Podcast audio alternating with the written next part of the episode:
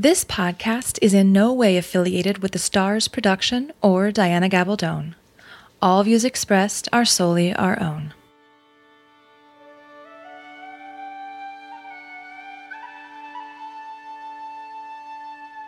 Welcome to the Outlander podcast, Where the men are kilted, the women are winsome. and the whiskey is neat.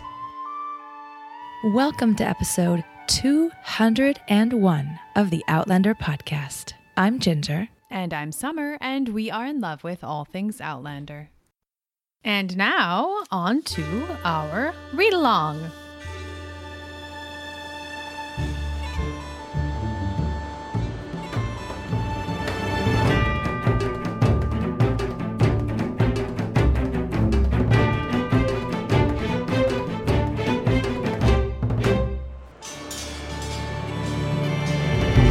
This week, we'll be beginning with chapter 54, entitled The Impetuous Pirate.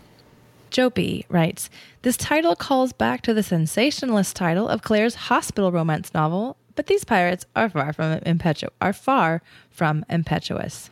Eileen P. writes The chapter title, The Impetuous Pilot, was also the title of the romance novel Claire was reading when she first became friends with Joe Abernathy. I'm hoping uh, I didn't even remember that. I'm hoping this means Jamie and Claire will be doing a little role playing and not that they will encounter any actual pirates. We shall see. Claire and Jamie chat about what to do with their new property. If they free him, what would become of him? Jamie's idea is to sell him to someone who would treat him kindly. Claire has a thought that is an honest thought. It's easy to wish away these sorts of things we have knowledge about, but would be so much easier if we were ignorant. Quote, I fought back the uncharitable wish that I had never seen the one armed slave. It would have been a great deal easier for me if I had not, but possibly not for him. Unquote. Joe B writes The insidiousness of the system of slavery, selling and reselling, means that just setting Temeraire free is not really an option. Claire's outrage is from a moral, ethical position. Jamie has a far more experiential experience. Prison and indenture are not the same as African slavery, but there are similarities. And Lisa T writes Claire considers the situation, which is a much darker twist on her own. Like Claire, the slave is both an outlander and a voyager. Quote, the mere idea of owning a slave frightened and disgusted me, but it was beginning to dawn on me that it might not be so simple to divest myself of the responsibility. Unquote. Just then, the Artemis is hit. Not again. I'm, this is what I'm thinking. I'm thinking, not again. Dude, Gronjay. Just then, the Artemis is hit. They are thrown off their stools, Jamie and Claire are. It is pirates. They've been boarded. He tells Claire to take Marsali and to get below, to hide behind the guano, the blocks of guano. Marsali, looking for Claire, calls her Mother Claire. Claire makes her way to the afterhold with the long handled amputation blade in one hand and a cluster of scalpels in the other. As they hide below, they hear all the sounds of the fighting above. Then there was an explosion. Marsali freaks out and bolts. She's afraid they're going to sink and does not want to be trapped down there. Martina P. writes Marsali grudgingly lets Claire in into her heart now that she is growing increasingly fond of her. It's very touching how she cares for, quote, Mother Claire. What a nice example Jamie and Claire set for her and her young marriage. I agree. Eileen P. writes, It is so sweet that Marsali calls Claire Mother Claire. I'm so glad they are becoming closer and that Marsali looks to Claire as a surrogate mother. And first a British man o' war, now pirates. Can't Jamie and Claire travel without getting entangled in some mess?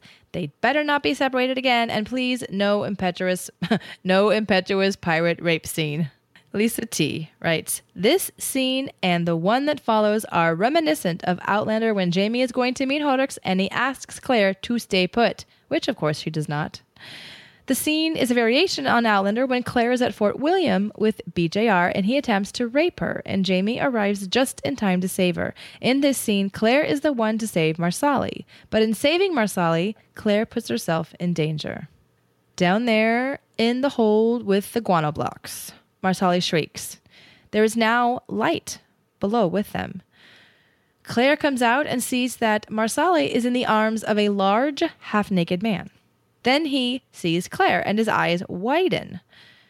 Claire throws a scalpel at him, and Marsali gets away and runs for the ladder. He goes and begins to pull her back down, and Claire swings the long handled amputation knife at his foot. Quote, Something flew past my head, and a spray of blood spattered across my cheek, wet hot on my skin. It was a toe. Verb. exactly. I wrote yuck, but I meant verp.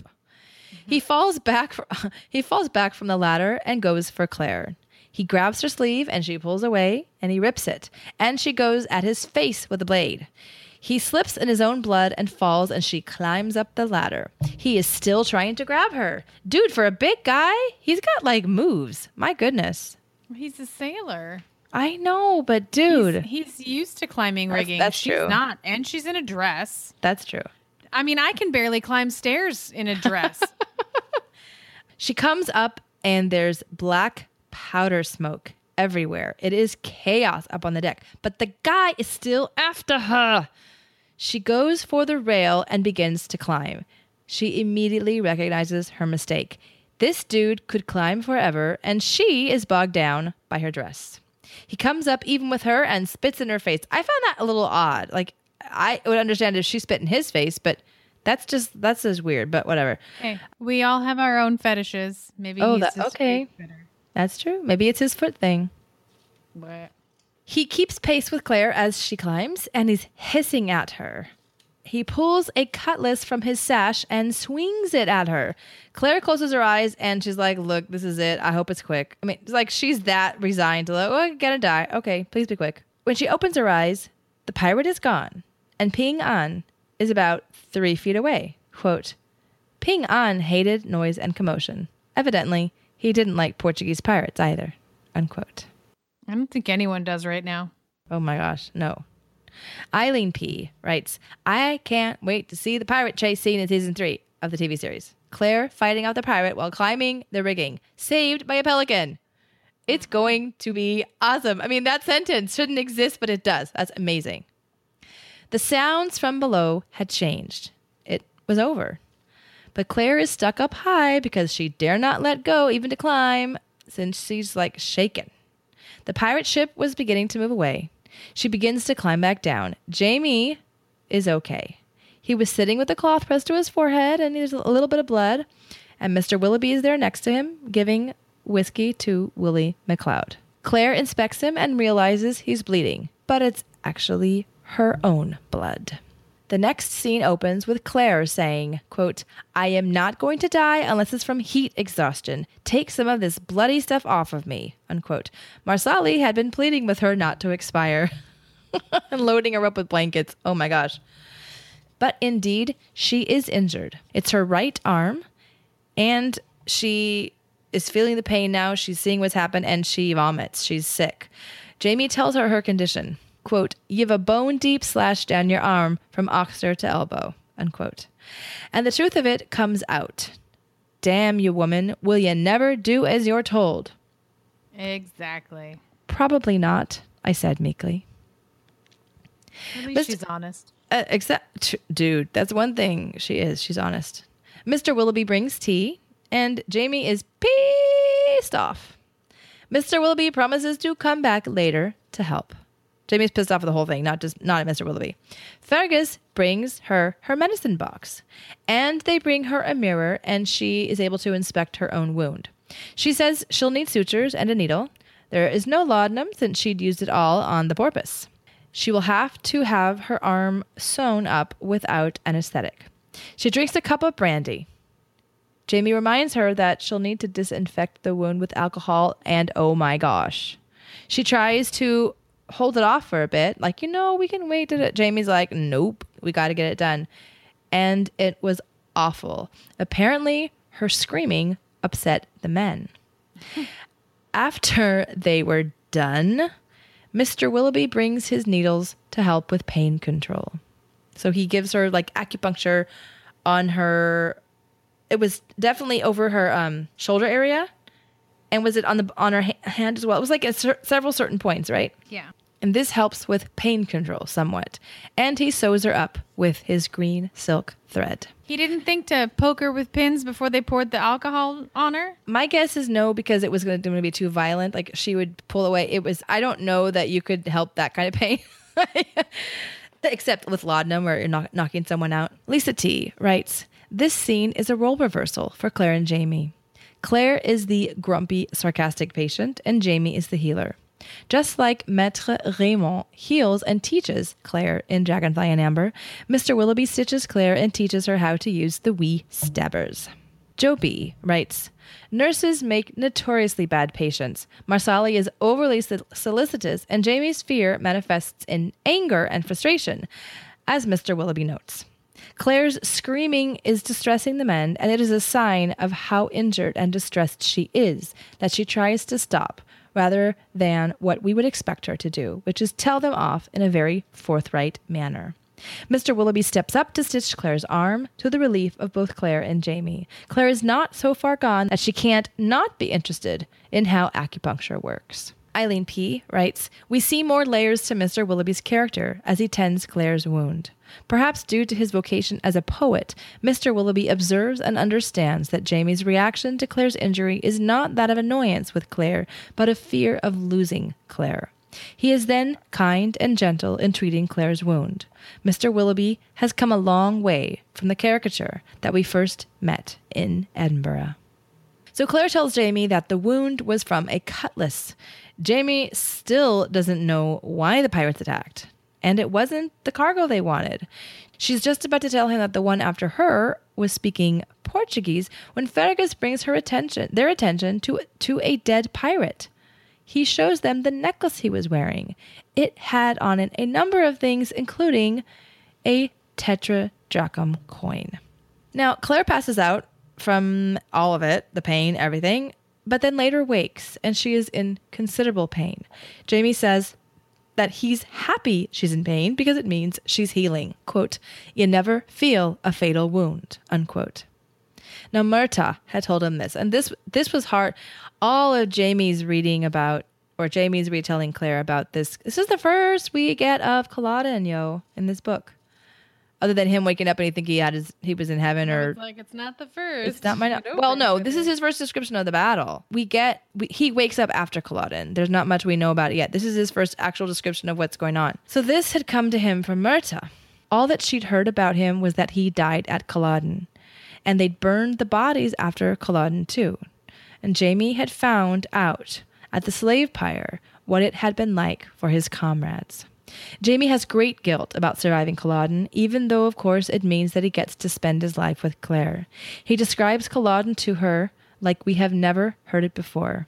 Quote, I was happy, he said, not scared at all. I meant to die after all. There was nothing to fear except that I might be wounded and not die at once. But I would die, and then it would all be over. And then I would find you again, and it would be all right. Unquote. Lisa T writes, this reminds Claire escaping being burnt after the witch trial. Both Jamie and Claire have come very close to dying. I find it ironic that Jamie always had faith that he would find Claire again, yet she, who had given up all hope of ever seeing him, thinking him dead, is the one who finds him. So Jamie had run through the battle untouched, men falling around him, all around him. He'd reached the British lines unscathed. Jamie had killed all four men who'd manned the cannon that he had run up to, and he realized he'd made it behind Eng- uh, English line. so he tried to get back to join the Highland dead. Quote, he was sitting against a tussock near the middle of the field, Murtagh. He'd been struck a dozen times at least, and there was a dreadful wound in his head. And I knew he was dead, but he wasn't. Jamie had knelt next to him and held him. Murtagh's eyes opened. Quote, he saw me, and he smiled. He said, Dinna be afraid, Avalach. It doesn't hurt a bit to die. Unquote. Too many folk have died, Sassenach, because they know me. She reassures him and says, You haven't killed me. You didn't kill Murtagh, and we'll find young Ian. Later, Jamie says, quote, You know, I seldom wanted to go home to Laoghaire, and yet, at least when I did, I'd find her where I left her. Unquote. She replies, And is that the kind of wife you want? The sort who stays put? Eileen P. writes, it's heartbreaking to hear Jamie talk about Culloden, the enormous loss of life and the unceremonious burning of the bodies. Entering the burning pile of bodies of the slaves is horrifying enough, but knowing he had experienced that once before magnifies that horror. Knowing Jamie had meant to die at Culloden, one wonders how he could have reached the British lines unscathed and then actually made his way back across the moor. To lose Claire and live. To fight in order to die, yet live. To have Murtagh die in his arms, yet Jamie survived the bloodshed. It is understandable that Jamie would have survivor's guilt and wonder why he was spared. B. writes, the what ifs of history, political and personal, play on the conscience of Jamie, who feels responsibility for so many, and the questions of why he survived at all add to that. Jamie has had a long association of linking pain with the continuance of life after floggings at Fort William. It's what he tells Claire after the witch trial. Pain means you're alive. Pain is also linked to his sense of responsibility. In giving himself to BJR, in taking a flogging for another, he takes pain for those he cares for, and in Claire's case, loves. Although we cannot bear to see her in pain, to hear Claire cry out is proof that she lives, after years of uncertainty, as well as proof that she lives with him. Martina P. writes Jamie's excessive guilt and survivor's remorse are so tragic. Additionally, he always feels so guilty that God gave him the extraordinary gift of Claire and the rare love that they share. Why does he feel so unworthy of it? Why does he torture himself so?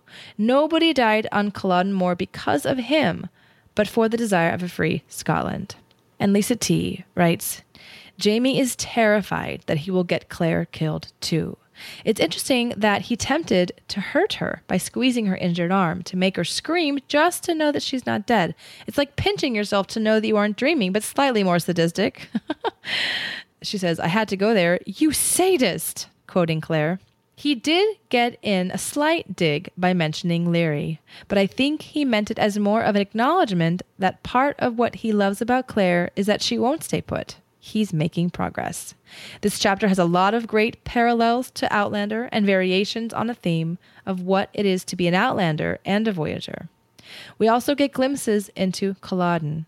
The title is ironic. When Claire first reads The Impetuous Pirate, it is in the safety of a 20th century hospital with her new friend, Joe Abernathy. At the time, she never would have dreamed that she'd encounter real pirates, a clue to Joe's ancestry, let alone find Jamie. Was chapter 54. And on to chapter 55, entitled Ishmael. Lisa T starts us off the title of this chapter, as we know from earlier chapters, comes from Moby Dick by Melville. It is also the name of Abraham's son in the Bible. Additionally, Ishmael is the name that Joe Abernathy's son, Lenny, now uses. According to Joe, Lenny is Ishmael III, therefore he must be Ishmael Jr. One name evokes a sea voyage, the Bible, and Dr. Joe Abernathy. Thank you to herself for a minor head explosion on that one. So in this chapter, Claire is convalescing. She's in her cabin and she's sleeping and she's she's dreaming actually. And Lisa T writes, Claire's dream is reminiscent of the skeleton that she and Joe looked at. Claire is startled by the crash and is in severe pain. In her cabin, there's a crash. Jamie had run into something in the dark of the room. He was actually looking for her medicine box. He's hit his head. It's not a concussion, she says. And I love the way she kisses his bump and then he kisses her arm. Lisa T writes, The sweet exchange between them brings up the ghost of Bree when Claire kisses his head. Quote, moved by an instinct as old as motherhood, unquote. It also reminds us that Jamie has a very thick skull. Eileen P. writes, I was surprised that Jamie had never been kissed to make it feel better. As Claire notes, it is an instinct as old as motherhood. Although Ellen died when Jamie was young, he surely would have been kissed on every bump and scrape of toddlerhood before her death. That is, unless it was not a familiar custom. I can't find any information as to the origins of this practice. It just seems to be so timeless. Yeah, it's pretty timeless and it's pretty current because I know last time, I don't know where I was or what was going on, but I heard myself and Summer kissed it. What? you kissed my boo boo. I kissed what? My boo boo. Nope. When I, you know, not, I'm not being nasty.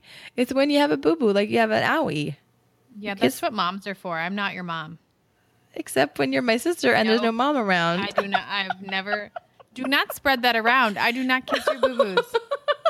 I do not put my mouth on your gaping wound. Oh, you you wouldn't put your mouth on your daughter's gaping wound, Summer? I mean, unless it's to suck out the venom. I mean, And uh, in that case, it's not I it's, I it's not gaping.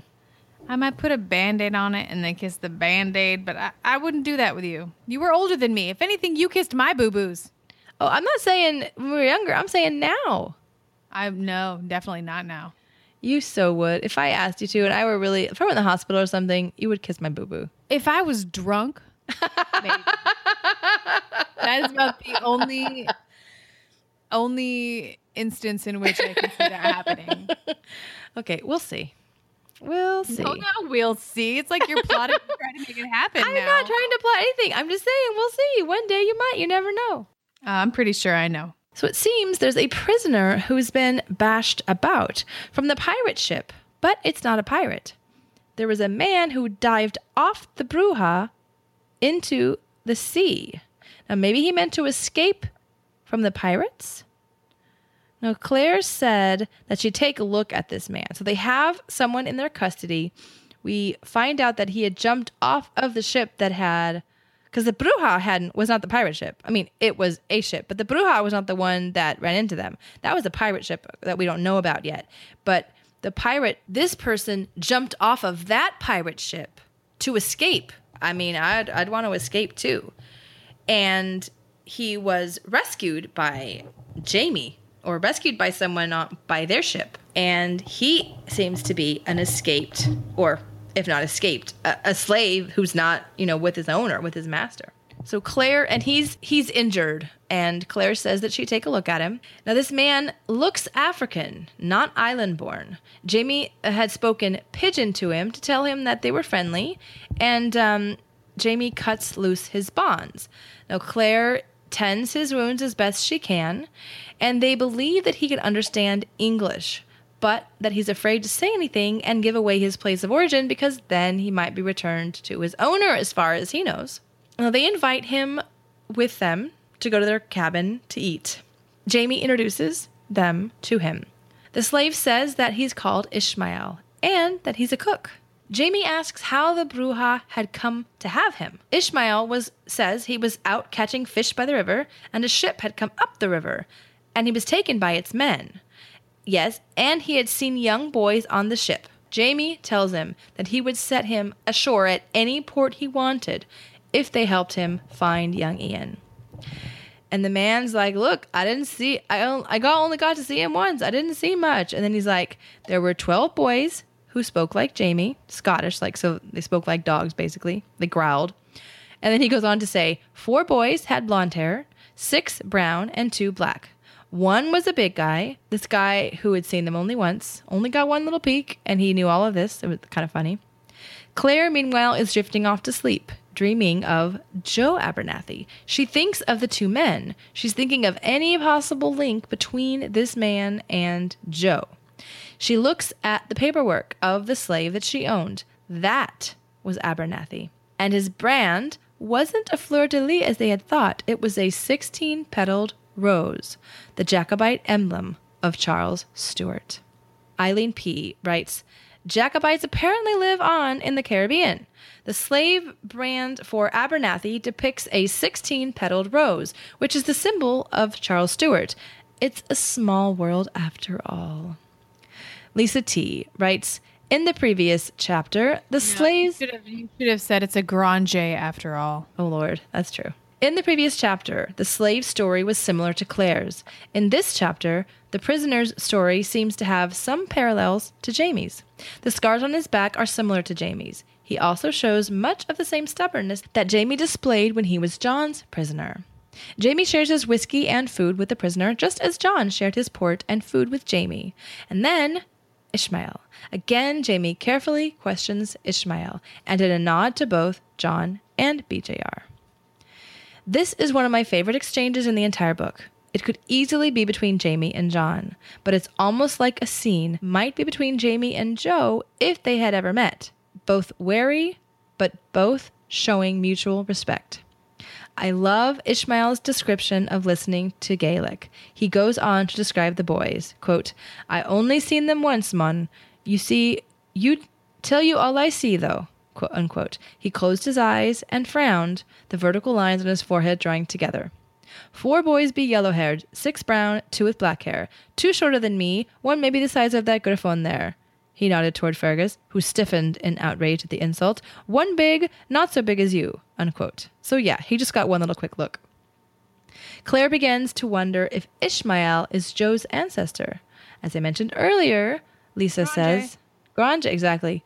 Summer. See, I knew you'd get into it. As I mentioned earlier, Lisa continues, it's almost like Jamie meeting Joe, a parallel to Claire meeting John.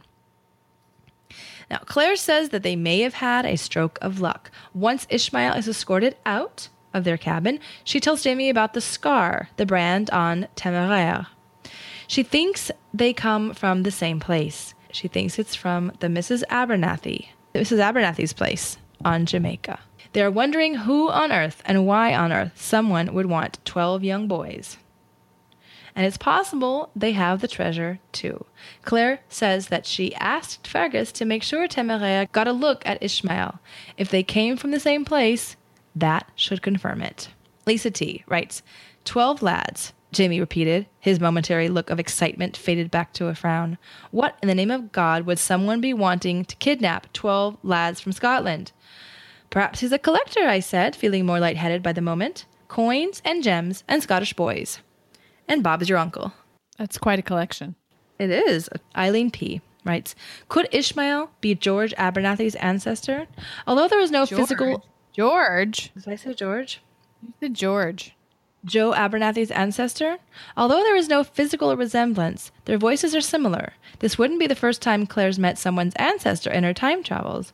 Remember Frank's ancestors, Alexander Randall, Mary Hawkins Randall, and let's not forget Blackjack Randall. I think Diana Gabaldon likes to create these ancestral ties, so I think it's certainly plausible that Ishmael is Joe's ancestor. Also consider that Joe's son, Lenny, changed his name to Muhammad Ishmael Shabazz III. Coincidence? I think not. I would just like to say that as far as looking like one's ancestors, um, when I first started on ancestry.com, I was doing, I got really into genealogy for a while and I was tracing everything back. And my grandparents, um, or my grandfather's parents, died when he was very young. So we we never met them, and uh, we never got. To, I never got to. I personally, I don't know if you did, Ginger, but I didn't never saw any pictures of of um, our great grandparents on my dad's side anywhere. And in linking uh, family trees with other people who'd created them, some of them had pictures, and we'd always assumed that my that the the paternal side of my father's family was where the the the very specific look came from. Like my grandfather, my my father very strongly resembles my grandfather. So uh, in my brain, it was just a male trait that you know we everyone looked like my grandfather, and so I assumed that that was his uh, surname's trait. And when I I found I stumbled upon these pictures on on ancestry.com of my great grandparents, he actually looks almost identical to his mother. Oh, wow. So, yeah, so it is I mean, in a masculine way. Don't take that the wrong way. but the the you know, my maiden name and Ginger's maiden name um are uh, that trail that I assumed, you know, oh, we look like that. We don't actually look like that because mm-hmm. we we look like that back 2 degrees, but then after that we fork off in a completely different direction. So to say that it was always a trait of one surname is not wholly, you know, it, it's very possible to not look if you know if you go back more than a couple generations to not Yeah. completely look like that that family line. Joe B writes As Jamie and Ishmael have a battle of wits about the company of the Bruja, Claire, in her drowsy state, has subconsciously put the pieces together. In a Sherlock like mind palace experience, the names Abernathy and Ishmael join in the echo join the echo of a familiar voice and the discovery that the brand isn't a isn't a fleur de lis, but rather the Jacobite 16 petaled rose, work together to give Claire the next step in the search for young Ian. And Lisa T finishes with, in a final touching moment with which highlights the role reversal of Claire and Jamie. Quote, Rest and I'll send Marsali down with some tea. Whiskey, I said, and he laughed. All right then, whiskey, he agreed. He smoothed my hair back, leaning into the berth, kissed my hot forehead. Better? he asked, smiling. Lots. I smiled back and closed my eyes. Claire gave Jamie whiskey, held him, and smoothed his hair in his sleep. Think Jenny telling Claire about Jamie smiling in his sleep when he was recovering. Jamie gives Claire whiskey and kisses her head to make it feel better, quote, in an instinct as old as motherhood. But now he's made this simple, sweet kiss on Claire's forehead an instinct all his own. And that was chapter 55.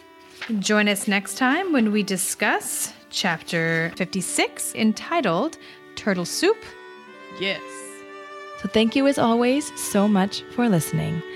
We look forward to our next episode.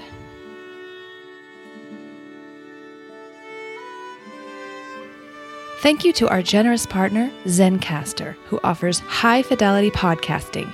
Check out Zencastr and use coupon code Outlander20, Outlander20, for 20% off three months or 20% off for a year. Connect with us. Visit our website at outlanderpod.com.